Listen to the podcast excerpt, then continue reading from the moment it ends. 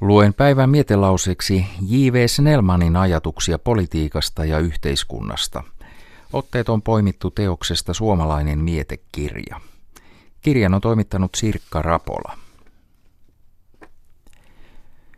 Nämä kolme tarvetta, sivistys, aineellinen toimeentulo ja mahdollisuus saada rauhassa nauttia onnesta, jonka yksilö kykenee itselleen hankkimaan – muodostavat yksilön yhteiskunnalle asettamat vaatimukset.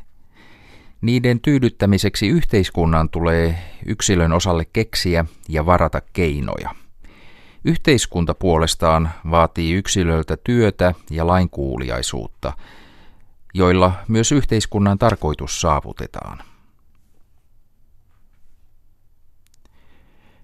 Jokaisen lain perimmäisenä tarkoituksena on itsensä tarpeettomaksi tekeminen.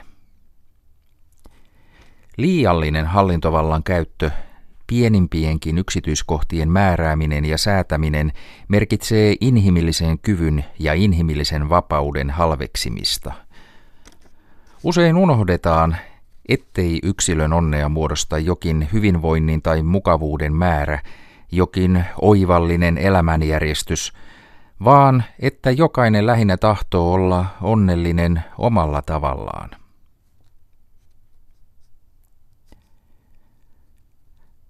Jokainen irtautunut side nostaa ensin vaahdon kansan elämän pinnalle. Väärin käyttämällä vapautta opitaan sitä oikein käyttämään.